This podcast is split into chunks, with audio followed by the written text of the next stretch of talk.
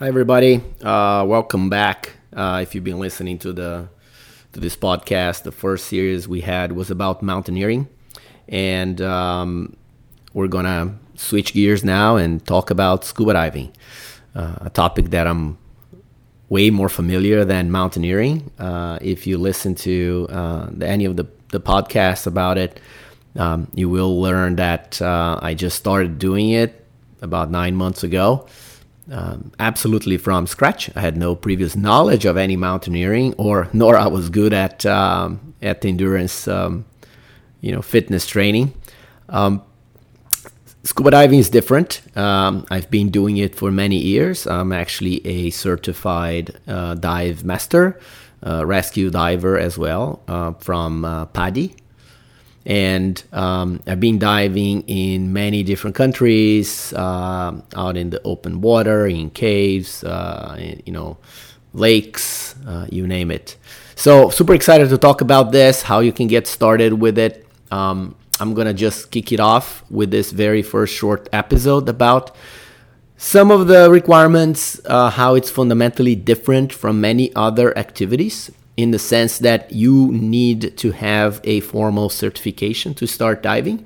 It's not like, um, for instance, I'm going to pick on mountaineering again, when you can choose a mountain, get a guide, and yes, you can have and you should have, um, uh, you know, doing courses. You should have courses about mountaineering, how to do it, etc. But you, you essentially can do it without any previous formal certification. While scuba diving won't happen right? There's no um, there's no way you can get in the water without the proper certification from one of the agencies right? There are many out there. There is PADI there's SDI uh, TDI there are other more um, I'll say even more advanced like GUE um, which I strongly recommend by the way. These guys are awesome uh, but you, you, point is you need to get the open water certification prior to engage in any scuba diving activity. Um, and I, of course, I don't only recommend you do it; it's mandatory. But um, if you are into it, uh, I again, and once you've done it, uh, then you can start planning some very cool adventures uh, and places to dive. I'm going to specifically cover in this series uh, the Blue Hole in Egypt. And Blue Hole in Egypt is known to be the deadliest diving site in the world. There are um, arguably between 150 and 200 um, deaths in the last, I don't know, 20 years. Uh, it's not really well recorded. Um, but it is by far the deadliest place, and I'm going to talk a little bit about why it's considered to be the deadliest place in the next episode, and then um, what you need to do to get there, right? To to do that dive um, safely, of course, and enjoy it. Uh, so again, think about scuba diving is something you like to do. Go look for a local dive shop. Um, I'm going to talk a little bit about the dive shops and my experience with dive shops right now because it is important to get this started. And then the next years, I'm going to cover more specifics about you know diving and the planning, and then how you can do something like the blue hole safely.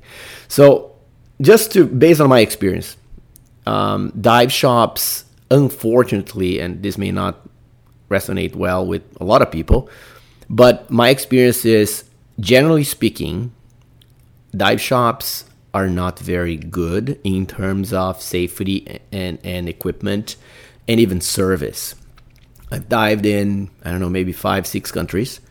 Uh, in Europe, right in in the Middle East, in the Americas. Um, I still haven't dived in Asia, but I would be surprised if um, what I find there is fundamentally different than what I've been finding even in the US in some of the very large dive operations uh, in Florida, for instance, I found that um, the guides are not well prepared. Sometimes the equipment is lacking proper maintenance or is just old.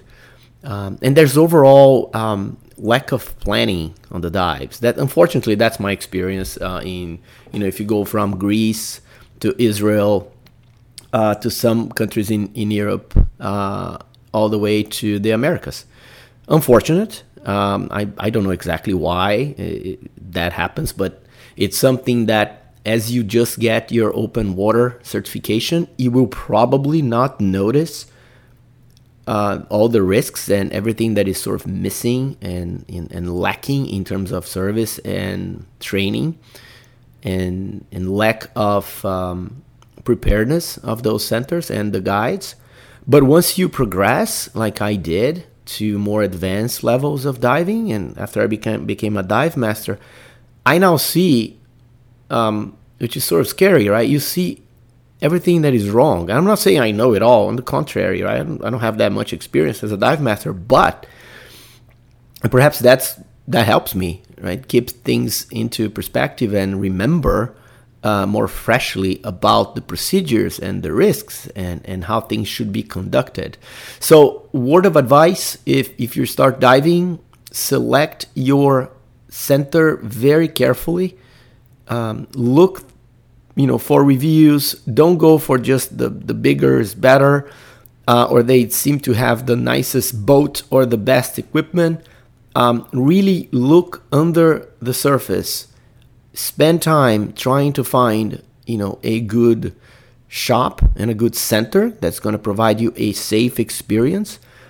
Um, one thing that i've done over the last years is kind of read through a, a, series of accidents and, and things that should not have happened in diving it's part of my own training. And, and in, the list is really long and you and you start you start learning about um, all the the things that went wrong or and then you start thinking about things that could have gone wrong in your own dives right? I had dives for instance where i ran out of air at a very um, at about 25 meters which is deep right? We're talking about 100 feet 90 feet right? Um, and i just ran out of air. Um, it was my mistake at the beginning. Um, one thing in diving is any other activity but in diving particularly small mistakes or small um, failures in the equipment or anything that happens to you tends to grow exponentially as you dive, right? So a small little problem that you say, hey, you know what, I'm gonna handle this, becomes a huge problem in the end.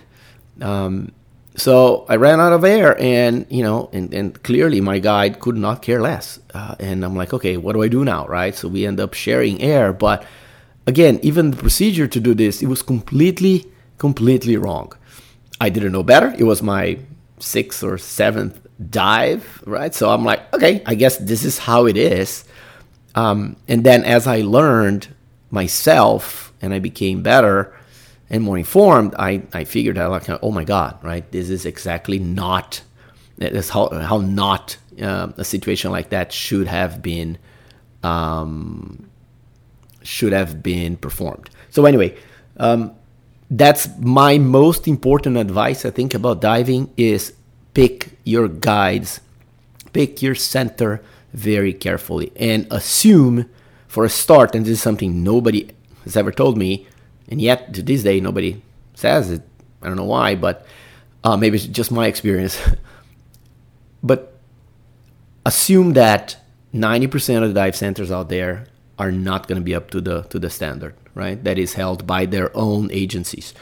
So go with that assumption in, do your research, uh, even even if, as you get your open water certification. But even after that, when you're planning trips, always always do a very thorough research. That is again the first and most important advice I have to give you guys.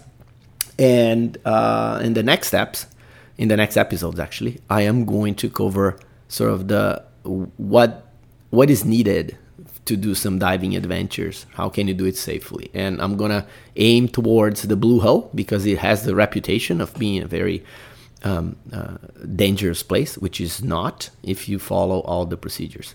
And it can become like an amazing dive, probably one of the best dives in my life in terms of marine life um, and all the you know the colors that you that I saw there.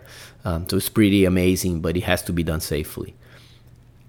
Until the next one, looking forward to talk about diving uh, very, very shortly. Have a good one, guys.